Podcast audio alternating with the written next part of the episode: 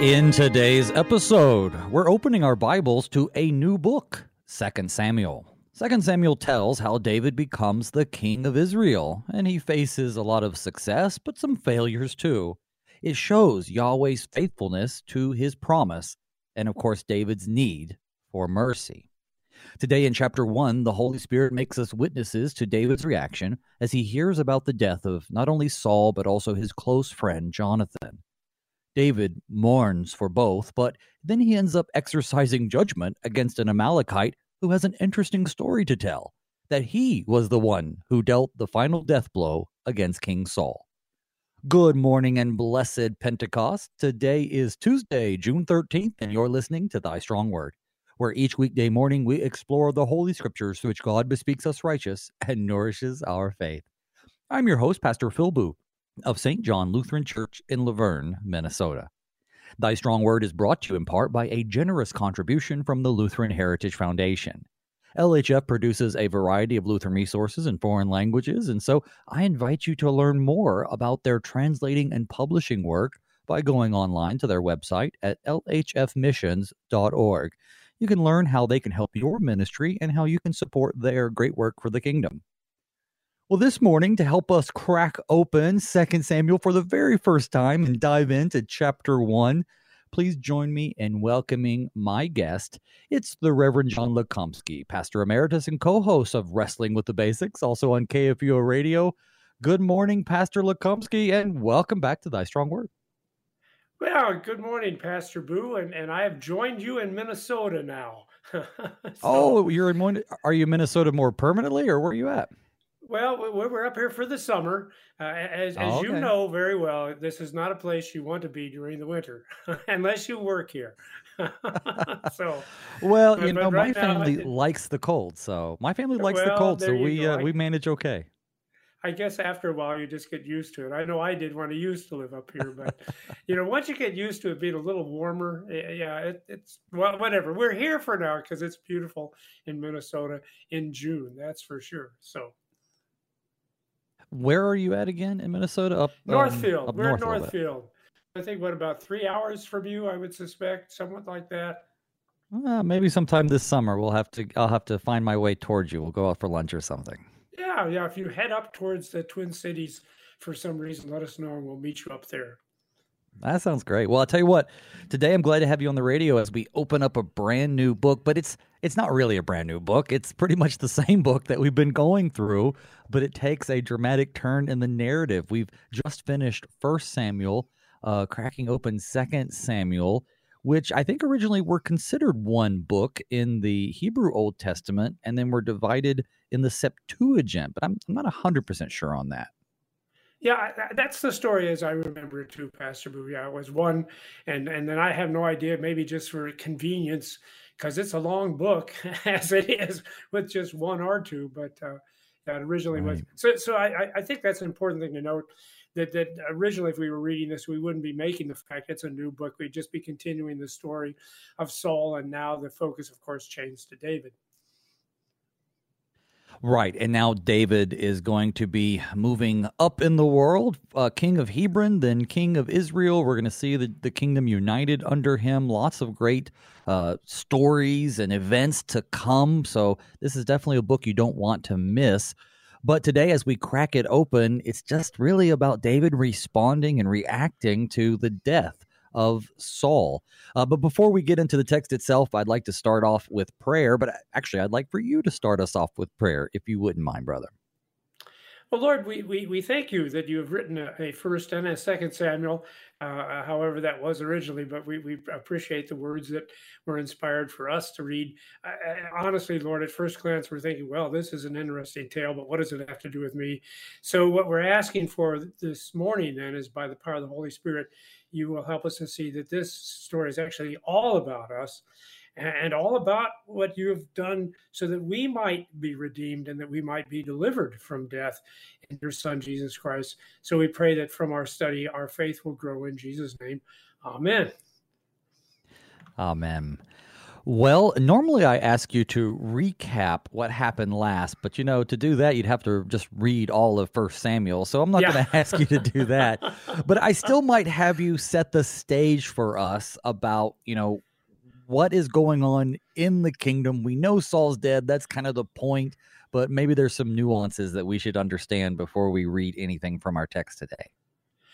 Well, so it, it, actually, the, the end of, of uh, uh, First Samuel is it, it's like a modern uh, portrayal of story because it because it's it's two things happening in sequence, and, and it's important to know that because uh, David, on the one hand, is fighting the Amalekites. Uh, they have come and they they destroyed his city. They kidnapped uh, his wife, uh, his wives.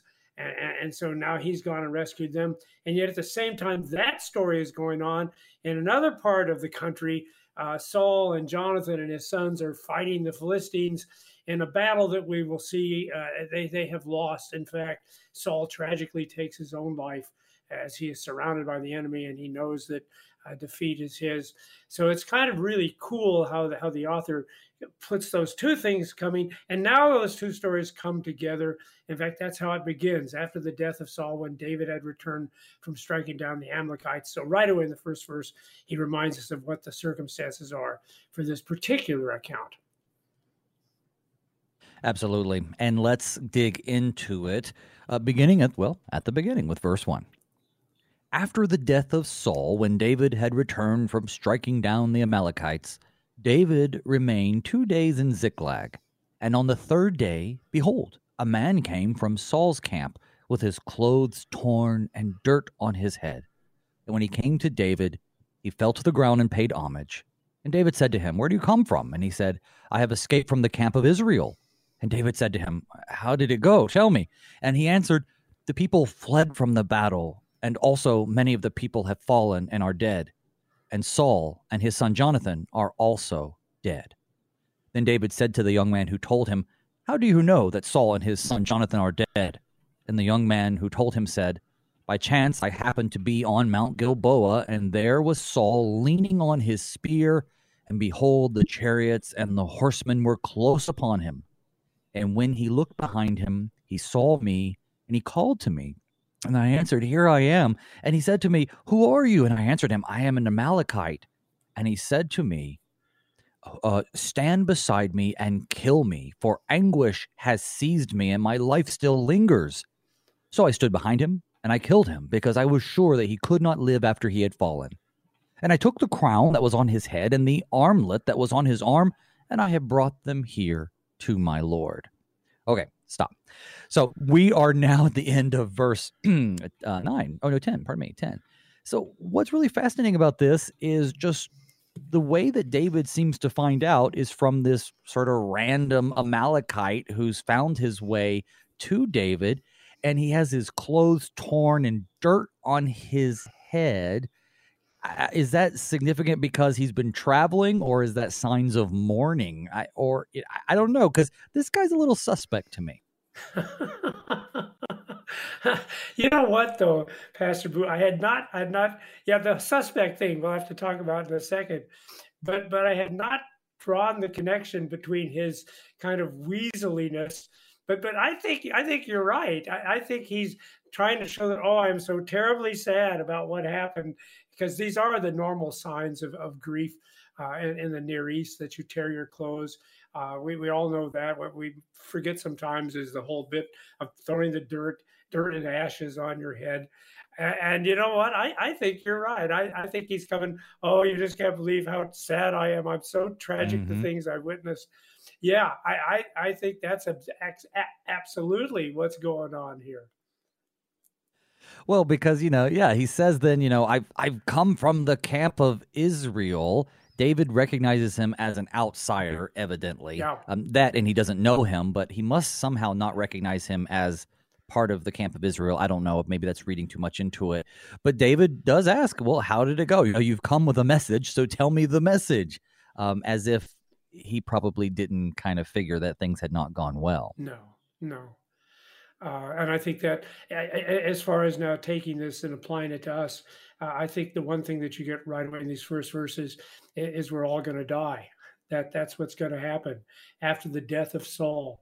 Uh, Saul and his son Jonathan are also dead, the man says. In just a moment, the man himself is going to be executed. Uh, um, and, and of course, we, we know why people die, because the wages of sin is death. And, and that's the other thing. If, if we'd been summarizing what happened in First Samuel, uh, uh, Saul has just done one wrong thing after the other, hasn't he, uh, Pastor Booe? Uh, and in fact, that's the irony here. We have this Amalekite coming and making the report, but there shouldn't be any Amalekites to report, because one of the commandments God gave Saul was that he should, should uh, uh, what is that, devote them to destruction. That, that's the phrase. He was supposed to kill right. them all, but but he didn't. In fact, some of these Amalekites are fighting with him, uh, uh, apparently. Uh, and, and then, of course, this Amalekite is going to be executed because he's done something horrible that we haven't talked about yet. Uh, but but see, the thing is, is Jonathan has died too. And as far as we know, Jonathan didn't do any really big, horrible sin. In fact, he was a faithful, loyal friend to David, defended him in all things. And, and in fact, was died an honorable death, fighting for the people of Israel, which is what God had given him to do. But, but yeah, there it is. It, we, we're all going to die. And now the question is, is what becomes of that? And what are we to do in the consequences of that? And that, of course, is what the, the story is going to talk about as we move further in this chapter. So, you know, we talked about this yesterday as we concluded First Samuel, and we certainly talked about it when we were in the chapter twenty-eight. But I hate to take us, I hate to take us back to the Witch of Endor, but uh, oh, you know, yeah. I've asked the so the the the Samuel. Um, appearance, he says that, you know, today or tomorrow or something like that, you and your sons will be where I am, which is assumed to be the place of the dead. Um, just as sort of a poll, do you believe that it was Samuel being um, allowed to communicate a la, you know, the Transfiguration, or do you think it was a dem- demon who just happened to get some things right? Um, a la Luther. What, what's your opinion on the on the appearance of Samuel? Well, well, well you know, the the, the the the thing is, is there's powerful arguments both ways, because on the one hand, uh, to go outside of the, the, the means of revelation, which, which of course, again, is another terrible sin that Saul commits, because Saul had the right and the privilege to actually go talk to God. He could have asked God, but instead he chooses to go to this, this Witch of Endor, which of course that's demonic, that's evil, that's wicked. You can't see that being as good in any way. And yet on the other hand, the disturbing thing is that whoever he's speaking with knows the future, which is something that the devil doesn't know. So I don't know. It's, yeah. it's hard to say one way or the other. So I'm going to be a good politician and say, could be. could be. Not good. Well, sure. That's a good Lutheran too, right? We don't know. yeah, or somehow go. both. I'm not sure how that would work. Yeah, but yeah. In, in any case, though, we do see here that not all the sons of uh, Saul have fallen on the battlefield. You know, we have uh, Ishbosheth coming up. But it, in the moment here, though, it seems like David's main concern is for Saul, the Lord's anointed, yes. and, of course, his friend Jonathan. And, and we're going to see that then as we move on and, and move into the lament that he has. Again, he has lament. And, and again, see, that's right there. That's something for us that's remarkable. We could see where he would lament Jonathan. Jonathan is his dear, dear friend. But why lament Saul, the guy that tried to kill you? In fact, who made it his life's purpose to see that you die. Uh, and yet, I think, Jesus says, love your enemies. That might be a point here. Mm-hmm. Certainly, as you, you already hinted at, it's because Saul is the Lord's anointed. I, well, I'm jumping ahead. We're getting into the lament. Uh, um, so, yeah, where, where else you want we to go will, with yeah. this particular? Yeah. Well, we will, but I want to I, I want to say something else that stood out to me, yeah. and that is that I'm not sure I believe the Amalekite. I, I'm not sure that he really did dispatch Saul. The first clue to me, I, I do believe he was there with Saul because he brought with him the crown and, and yes. the armlet. Uh, the, the problem, though, is that what he says happened, it can be reconciled with the last chapter of thirty, uh, thirty-one, right, of last chapter of First Samuel. So I'm not saying it can't be reconciled, but it takes a couple backflips to do so. He says, by chance I happened to be on Mount Gilboa, and there was Saul leaning on his spear. Uh, people are coming up to get him, and he, he called me and said, will you basically kill me? Um, but that's not how the death of Saul was described in the last chapter. Well, and see, I was going to ask you that. So you're you're you're voting that the guy is a weasel and he's just making yes. this story up. Is that is that where your allegiance is? I, Uh, unless I'm shown from Scripture otherwise, yeah. Which, right. You know what? I got to tell you, I've been fooled before. I've made these declarations, and then like three chapters in, it'll be like, "Oh yeah, and all that was true." And you're like, "Dang, I, I forgot that." But but we have we have him being badly wounded by the archers in in verse, uh, chapter thirty-one. We have then Saul telling his armor bearer, "Take your sword and thrust me through," and then he doesn't, and then Saul falls upon his own sword. And then verse five of thirty-one says, "And when his armor-bearer saw that Saul was dead, he fell upon his own sword and died with him. Thus Saul died."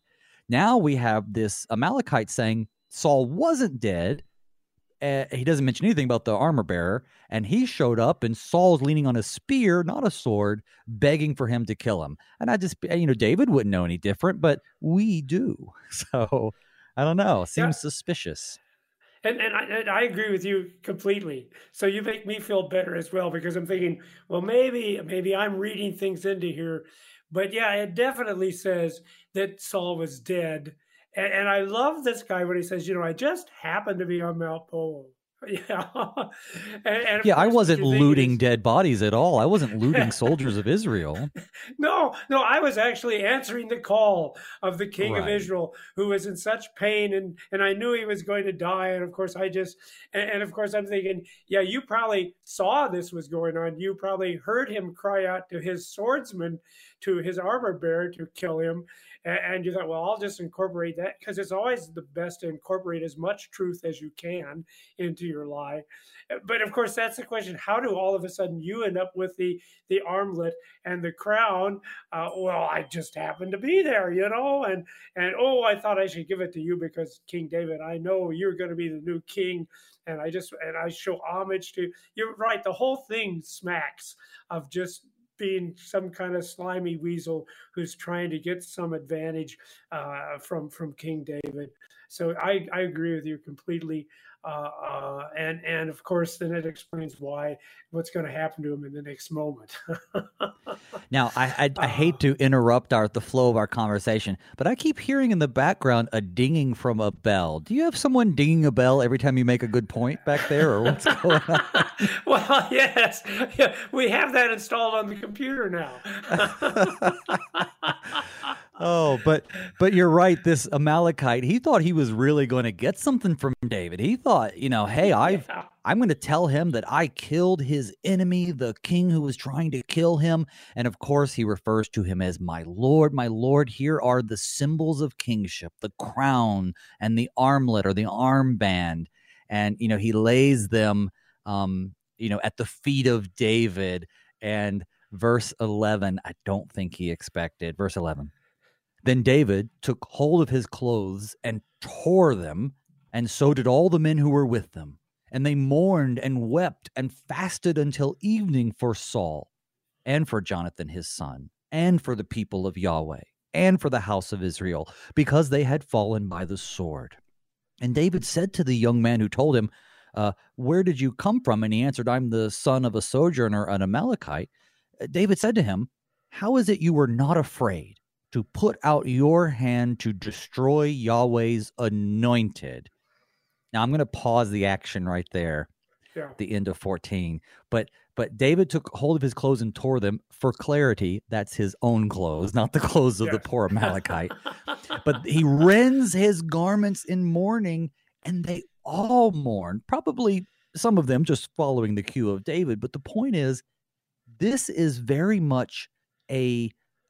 in a way, a civil war. This isn't like the Philistines dying. These are their own brothers dying, and really their own king who, despite his unfaithfulness, was their king. And and and it, see, I, I think part of the grief that we're going to see here as we, we proceed is not simply that Saul and Jonathan died, because I think David probably understood that, that sooner or later that's what's going to happen, because David's going right. to be the king. Uh, and, and we'll talk about that in a moment, too, that this is actually the, the plan of God. And, and yet, D- David understood this isn't what God wanted. This isn't what it was supposed to be. Uh, God appointed Saul to be a good king, a good leader, a faithful leader, a righteous leader, and, and yet things have gone horribly, horribly wrong. Uh, so I think there's a mourning here, uh, not just for the death of an individual, but also for the realization that Israel has not been what Israel should be, that, that the death right. of Saul and, and especially of Jonathan is just a symbol that they have departed uh, from the ways that the Lord has given them. And that's a really, really sad reason. And I think maybe that's the reason why we always grieve, too, when there's death. Uh, we, we grieve, of course, because we're losing people that are important to us. But but it's a reminder. It's a reminder to all of us that nothing's going the way it should be, not according to our actions, not according to what we do. Of course, the really beautiful thing in this story is we're going to see that things are actually going along just exactly the way God had planned and promised. Uh, uh, but it's death is never a good thing. I, I, I hope right. people understand that as Christians, we don't say, "Oh, death." No, no, death is it's a it's a reminder that that the world is full of sin. That's that's what it's a reminder of. Now, God is going to undo that. Thank heavens for that. But but we should never think of death as we, we shouldn't have the attitude that that the uh, that the seculars have that it's just a cycle of life, right? Someone dies, right. someone's born. It's just no, no. It's not the way God intended it to be. Yeah, we we seem to soften up death, too, when death is the wages of sin. And if we need any evidence that death is not good, we look to, well, David's example, but but more importantly, Jesus's example, right? He yeah. weeps at death, not because he doesn't know where they're going, so to speak, and not because, say, in Lazarus' case, he doesn't know that he's getting ready to raise him back up from the dead, but because he he has that compassion on his people. That's not the way it was meant to be. And and I think that's the, as you're saying, it sounds like, and I agree, that's David's emotion here. You know, he David wants to be able to follow the command of the king of Israel. He wants to honor him as king, not just because of the office. So we have, we're having some technical issues here. We've lost our host, Pastor Booe, uh, but we were talking about the fact that uh, death is not a good thing, that death is a indication of sin and the wages of sin. Um, I wish Pastor Booe was here, uh, but I was just reading something from C S. Lewis. Uh, and again, this isn't my opinion, but it's what he said, and it sounds true to me, that there was a period of time at the beginning of Judaism where they did not even know about what would happen after death. Uh, that, that, in fact, that was one of the big disputes uh, between the Sadducees and the Pharisees. Is there a resurrection of the dead? Uh, and it's interesting, if you read through the early chapters of the Bible, that particular issue isn't defined clearly. But you see, that wasn't the issue. It wasn't about what's going to happen after we right. die. It's about uh, living now and, and being honorable and trusting God and, and following God and his commandments. Uh, so if all you're living is because you're going to get some blessing in the future, well, that's nothing particularly moral or righteous in that. We should be willing to do what God commands us to do, even if it means we're going to be in hell at the end of all things. I gather you're back, Pastor Booe. I am back, and thanks for covering. I don't know where I dropped off, but you know, I, I was saying such clever things too while I was off the air, so you guys missed it. Can't capture lightning again in a bottle, so um, I don't you, know you that know, I'm gonna be know, able to recover. But, but, Pastor Booe, but that, it was so true. Insightful. That that that's true of our Saturday show, Wrestling with the Basics. Most of the really good stuff you never get to hear. exactly, exactly. Yeah. But you know, I, I guess I don't even know where I got cut off. But you know what? It doesn't even matter. the The point is here that uh, you know. De- death certainly is is never a good thing. We see David. I guess one thing that's always stood out to me about David is his great respect for the Lord's anointed. So when this young man thinks he's going to get a reward, but he has to follow the same laws as everybody else, and he he strikes down Yahweh's anointed. Um, you know, it just, I guess what it does for me, and the way I've been applying this to my life, too, in this particular aspect of the narrative, is that we have people, I guess it gives more color to Jesus's and Paul's teaching for us to respect those in authority over us. Mm. And I think that's part of such the great division in our country is that, you know, you have the idea of respect the office, even if you don't respect the man or woman who's in it, I guess. But I think people don't even respect the fact that authority comes from God in the first place. And this David demonstrates for us this great understanding of the proper place of of authority. And and yes, he's going to be the next king, but he doesn't, like Jesus, right? This isn't something he tries to acquire for himself, um, and and force force force the hand of people. So I don't know. It's it's fascinating. And now David says, "Your blood be on your head, for your own mouth has testified against you. You've killed the Lord's anointed. You've admitted it." And I just I imagine that this man was thoroughly surprised. Well, and, and you know, it's, it tickles me because the guy says, "Oh, I'm a sojourner, the son of Amalekite." And I'm thinking that probably isn't the best thing to tell David either, considering that the Amalekites had just taken off and kidnapped his wives and destroyed his city. So that's probably not a positive. So yeah, this guy, but, but, but see, that's the truth too. Isn't that, that a lesson here that you, you never get away with lying? You may think you're getting away with lying, but sooner or later, it always comes out. There's always consequences when, when we we don't follow the way of the truth. And, and the great irony here is, of course, he's lying thinking that it's going to bring him a great blessing, and yet his lies are actually what bring about his execution and his death. Uh, so, yeah, there's a lot of irony in this. But one thing before we go any further, though, we got to talk about this crown business, that because the word in the, the Hebrew there actually uh, isn't the word for crown, it's the word for consecrated. Uh, this was the insignia, one of my commentators said, Of, of the consecration.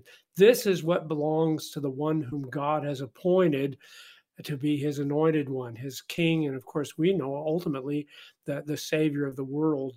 So it's really important that David have that crown and that armlet as the symbols of the consecration. And isn't it kind of interesting how he ends up getting those? Uh, not by his own work, not by his own action, because like you said, uh, David can't do anything about this. He does not have the authority. He does not have the power to seize these things on his own. The only way he can receive them is if they're given to him by God. And I think it's really interesting that he gets these insignias of consecration for a man who claimed, at least, that he was doing a service uh, to King Saul. Um, so it's kind of funny how God accomplishes his goals in ways that we just... How, how is God going to do that? How is God going to make David king when we already have another dynasty? We already have another man who has the, the insignias of consecration. And yet the Lord gets it done, and, and he does it in a way that is righteous and holy, right? Uh, David does not do what, what he himself understands would be a terrible, horrible sin, as indicated here, to, to destroy the Lord's anointed. So one thing you just can't do. Well, we're going to consider those things and more as we take our break. Folks, don't go anywhere. When we come back, Pastor Lukomski and I will keep on going through Second Samuel chapter one. See you on the other side.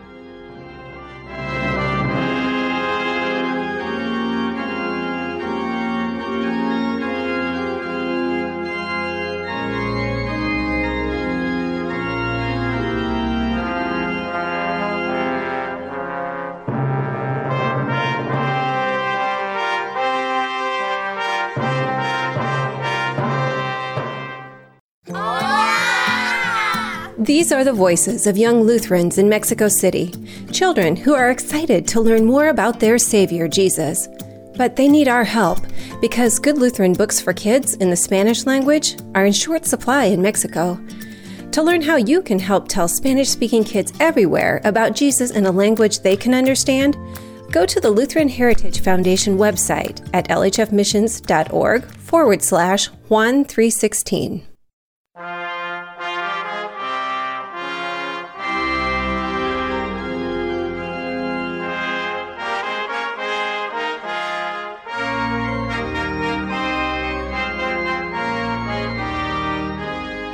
Welcome back to Thy Strong Word. I'm your host, Pastor Phil Booe.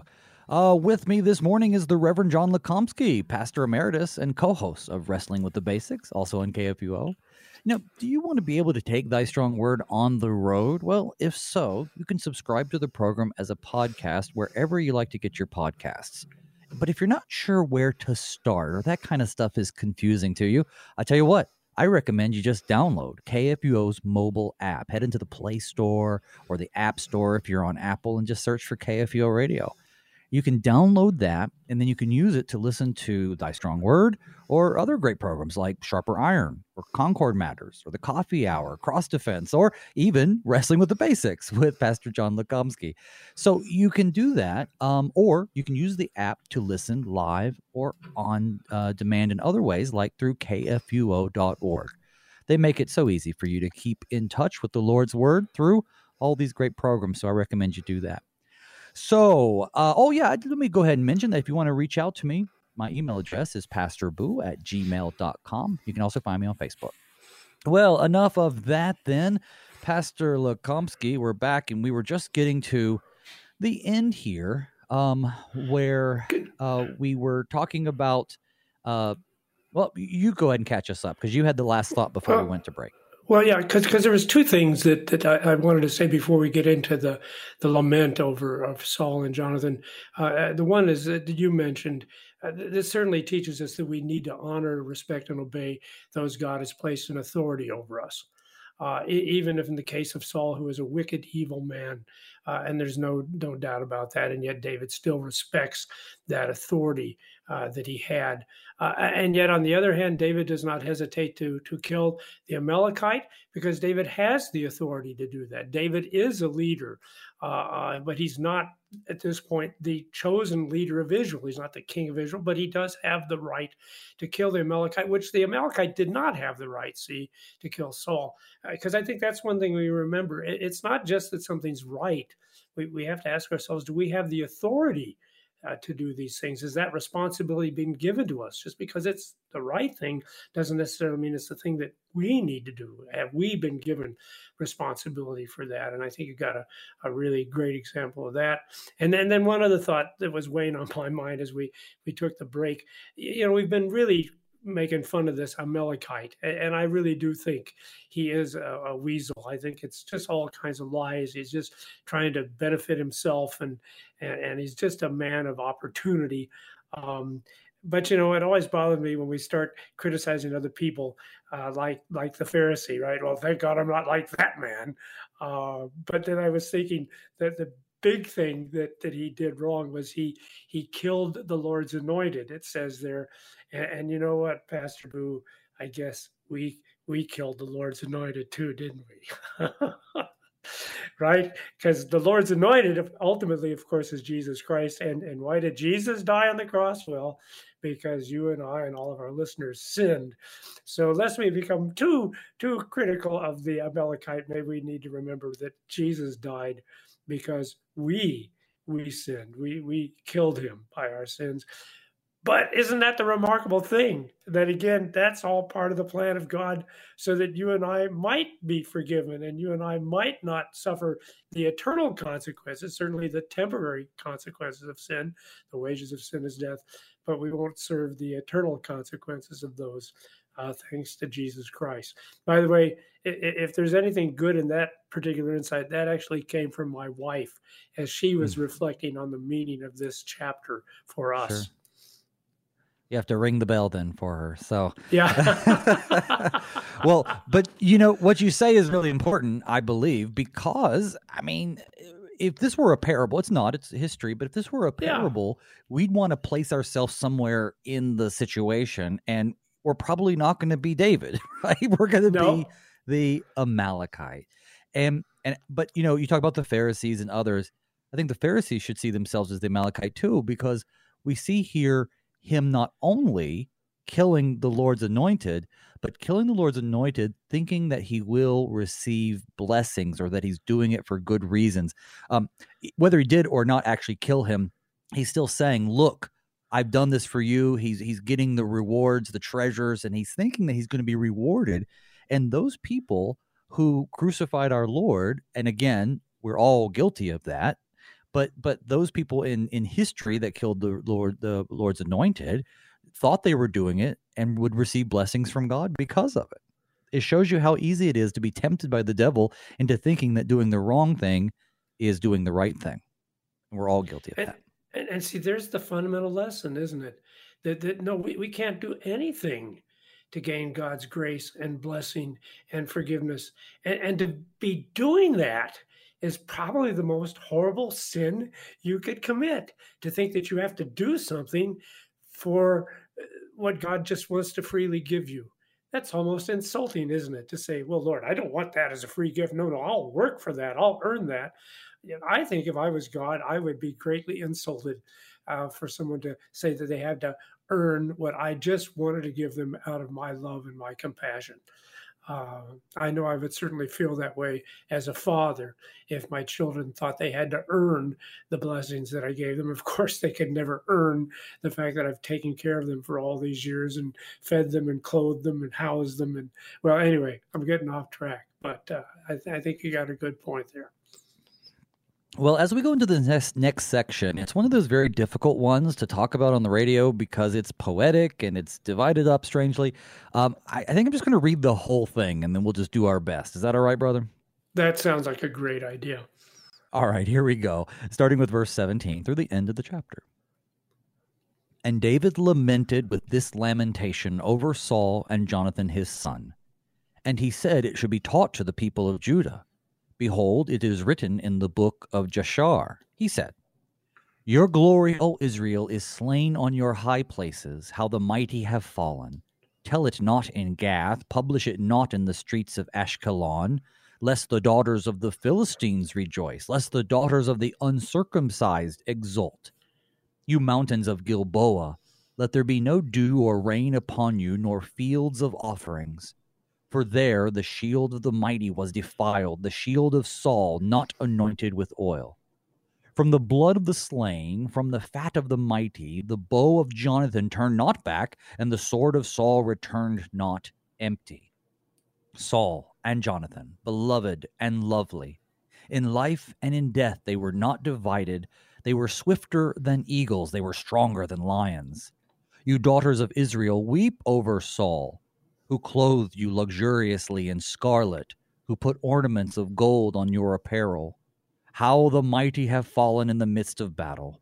Jonathan lies slain on your high places. I am distressed for you, my brother Jonathan. Very pleasant have you been to me. Your love to me was extraordinary, surpassing the love of women. How the mighty have fallen, and the weapons of war perished. Thus endeth our text. So uh, that's, um, yeah, that's something else. I mean, you know, this, the the the comments that he makes about Israel and Jonathan, they all make sense. But once again, I think we're surprised by how he describes his arch nemesis, Saul. Uh, of course, looking back, really, Saul had the problem with Jonathan. I mean, sorry, pardon me. Saul had the problem with David. David wasn't after Saul. No, no. Um, just, just a couple of little details here b- before we get into the actual lament. Uh, it is interesting that uh, uh, Samuel references the Book of Jashar, uh, uh, and I, I think that's interesting for two reasons. First of all, uh, it, I think it establishes the historicity. You said that a moment ago, and we really want to emphasize that as we as we go seeking for lessons in a Bible story.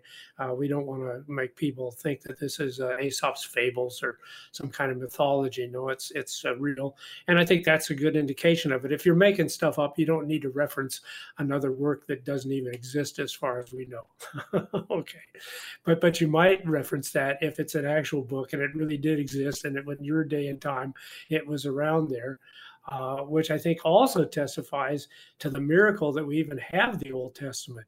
You know, we, we're just so used to having that. We, we, we forget that most other books written from that time period are long gone. Uh, there's probably all kinds of books we don't even know ever existed. Uh, the only reason we know some of them existed, again, is because there's some reference and some later work to them. Uh, but the fact that we have the entirety of the Old Testament and we have it in, in so reliable a textual form, that's just a miracle. Okay, that doesn't happen normally uh, concerning great works. Most of the stuff we have of the Greeks and the Romans and what have you, that we, we don't actually have them. We have quotes from other later people who had them, but we don't have those references again. So I just want to point that out. That that book of Joshua, that, that emphasizes the uh, hist- historicity of what we're reading, and also emphasizes the miracle that we could have such mm-hmm. accounts still with us from Samuel. Uh, and and the other I, thing, and a preliminary thing. Well, hold on before is, we move on to the other yeah, go thing. Yeah. I want to yeah I want to I want to interject here with the Book of Jashar, because a lot of people might ask, well, you know, if this Book of Jash- Jashar existed, and obviously it contains the maybe the word of God, or at least the word that God's people trusted, um, then, you know, why don't we have it? And you already illustrated there there may be things that we don't have. I'm not saying the Book of Jashar was scripture. I'm just saying there there's plenty of things that we don't have. The Lord has preserved for us in an amazing way the testimony that we do have. But there are other Israelite works that aren't necessarily scripture, but are mentioned in the scriptures. I have a little list of them here. Uh, the Book of Yahweh's Wars, mentioned in Numbers, events of Samuel the seer, events of Nathan the prophet, events of Gad the seer. That's all mentioned in First Chronicles. The historical record of Israel's kings is a book mentioned in First Kings. Um, of Judah's kings, also mentioned there. Uh, we know that Solomon composed more than a thousand songs, yet we only have two in the Psalms, seventy-two and one twenty-seven. So we have mentioned in the Bible plenty of non-biblical works. We have plenty of things in the Bible that might be a portion of a greater record. Doesn't mean that the, the message will change. And even in uh, even in the New Testament, Paul's including quotes from, you know, Greek poets, and, you know, the speech from Aratus, and so there's there's Epimenides. There, there's plenty of things that aren't biblical that the Holy Spirit inspired to be written in the Bible. So. And I think that your point, though, absolutely remains and is the most important point. You know, he's whoever the author of Second Samuel is, is basically saying, you know what I'm talking about because it's written over here. So so-and-so quoted it, or so it's also written in this particular book. Um, and I think that's really helpful. But it is kind of sad that we don't have access to some of these writings, though, throughout history. But the fact, and this is the point you made, but I just want to piggyback on it, have so much evidence for the scriptural, you know, record is really, I think, can only be attributed to the divine. Yeah, if, if we were if we were actually historical uh, scholars in the respect of just literature, uh, and, and those who who have that as a vocation, just what you said, they say it, it's just unbelievable how much do Christians have. Because nobody else has that kind of stuff in terms of the literature. And I think it's just what you said, because our literature has a higher importance. It's not just that we might know some of the historical facts, what someone did or what someone might have said, but we're talking about uh, God's plan of bringing salvation to the world. So there may be a reason why more of these words are around than you'll find in the writings of Socrates or Aristotle or any of the other famous uh, uh, you know, philosophers from of old. Well, now into the text itself. Oh, how the mighty have fallen. That's the way that he describes, uh, I think, three times um, Jonathan and Saul, or, or I should say Saul and Jonathan, really in that order. Your glory, O Israel, is slain. Uh, the glory, of course, being Saul and Jonathan. Um, tell us a little bit about just like how over the top his... Uh, I guess his descriptor of especially Saul is, you know, glory and the mighty, and um, let everyone let everyone except our enemies, you know, um, understand that this is what happened and that they should be honored. Well, and, and uh, again, you can see that, that David is concerned about the bigger things that are going on here. He's concerned about how will this impact uh, the Gentiles around them, because you're right. Uh, Saul and his sons, they they are the glory. They, these are the ones that God chose. And so now will the Gentiles say, aha, see, that's that's your God. He's not very reliable. Yeah, he has his anointed, and his anointed die like everybody else. Which, by the way, now you got me thinking, isn't that again what they said when Jesus died, right? Mm-hmm. Yeah, yep. There you go. There's your proof. If he was the Son of God, why doesn't he come down from the cross? The very fact that he's dying shows that your God is, is and, and David's concerned that that's what people will draw from this. But of course, that isn't, that isn't the point. uh, wow, I, I just had an insight I didn't even think about. mm-hmm, but it's a great the same one. Thing with Jesus. Yeah. Ding. Yeah. But no, no, the, the, the plan of God is going on here. God's going to accomplish. In fact, there are no Philistines left. Okay. Right. So if they were rejoicing over the fact they had defeated God, well, apparently that's not how it worked out in the long run. Exactly. Uh, uh, uh, by, by the way, too, before we, we leave it, I, I think it's cool that they're lamenting with lamentation over Saul and Jonathan. I, I think everyone who's a Christian should rejoice in the fact that we should be sad. That's what we do when people die. We're sad. Yeah. And, and don't go tell me that they're in heaven. I know they're in heaven, but it doesn't make me any less sad that they're not right. here. See?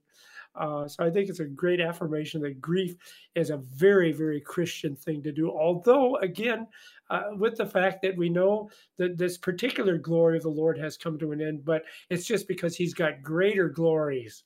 If the limited glory we have here comes to an end, it is only because God has prepared for us greater glories than you and I can even imagine with whatever we have here in this time and place.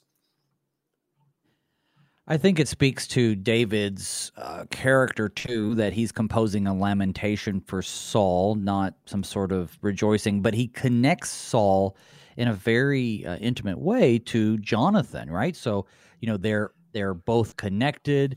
He says that um, they – well, actually, twenty-three is what I'm looking at. Saul and Jonathan, beloved and lovely in life and in death, they were not divided.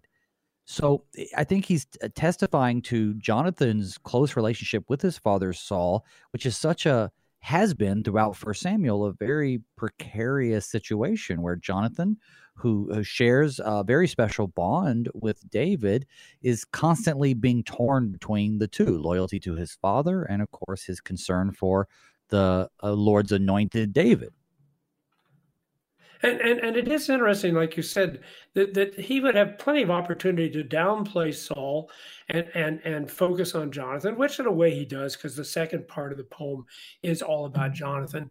But but you've made a really good point there, Pastor Booe. He also is exalting over Saul. Saul is the one who clothed you luxuriously in scarlet, mm-hmm. who put ornaments of gold on your power. Saul is the one whose sword did not return empty.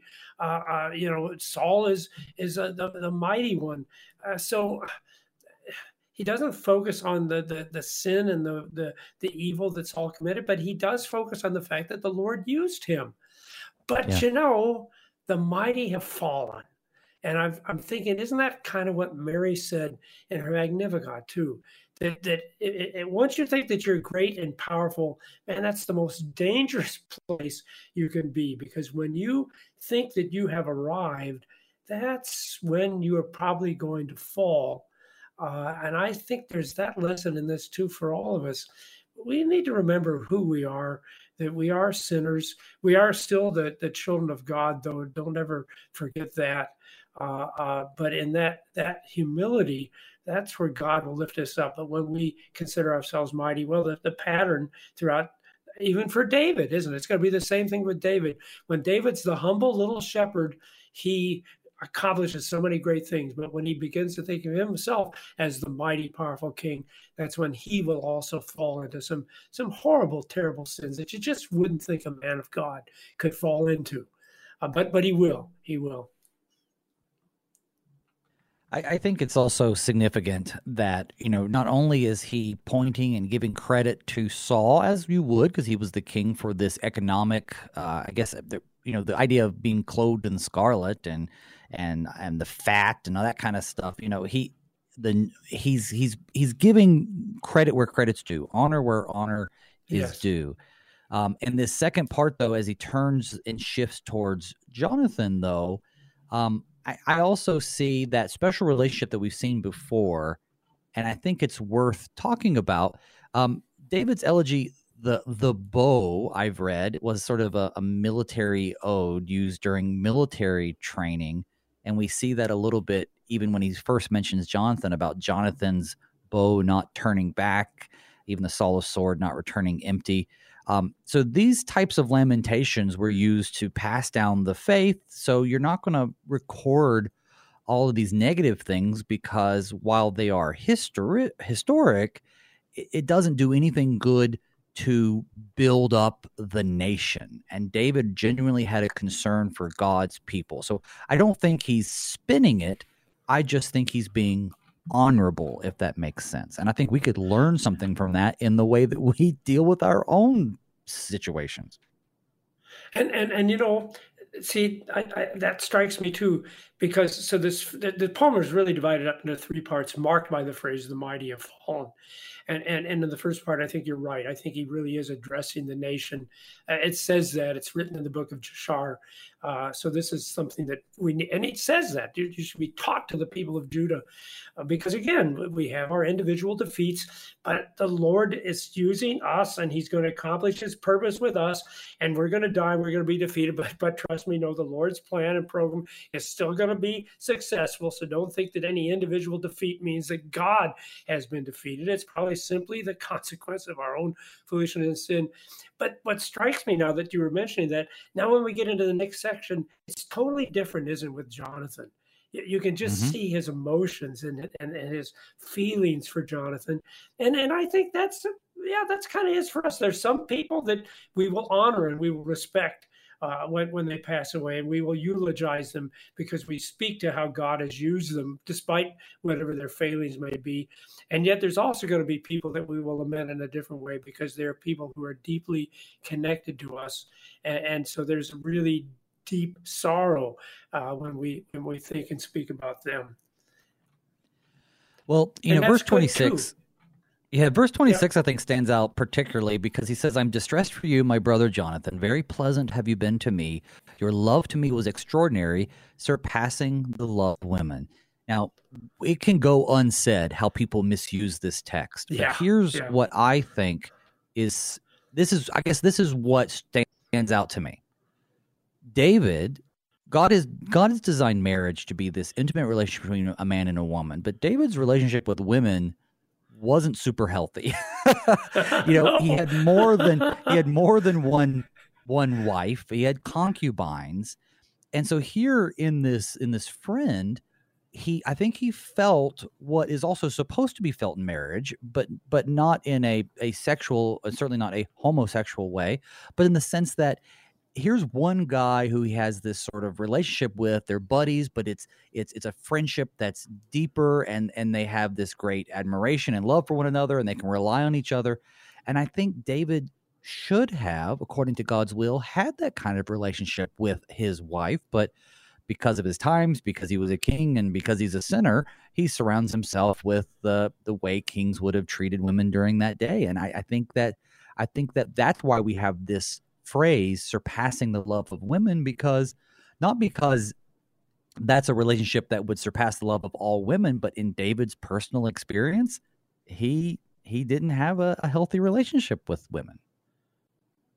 And, and you know what? See, that's such a neat insight too. So even as we're having this this lament and this praise, we're also beginning to see, yeah, uh, David's a sinner too, isn't he? You know, oh, yeah. uh, uh, and so underlying this, the mighty have fallen is also kind of a warning to you, David. Uh, you're doing great things here. You've been very respectful and honoring the Lord's anointed. The Lord has taken things in his hands. The Lord has given you the insignia of consecration. You didn't take that by your own. You may have thought you needed to do that, but no, no, you've you've been right and proper in that. But David, you're you're going to fall into the same things as you become king too. Same kind of errors, maybe not the same Uh, error exactly, but the same sinfulness that, that Saul fell into. So I never saw saw that, but you're right. See, that's being hinted at there.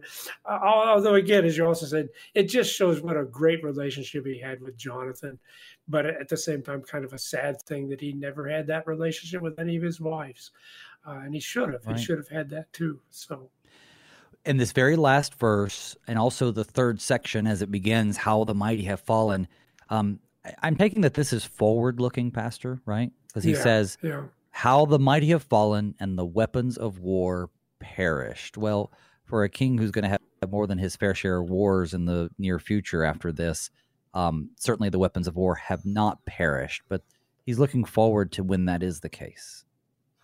And, and, and again, maybe there's a little prophecy in there too, Because, you know, the one thing David wants to do is he wants to build a temple for the Lord, but but he won't be able to do that. And one of the reasons he won't be able to do that is because he he is a man of war because of the blood that he's shed.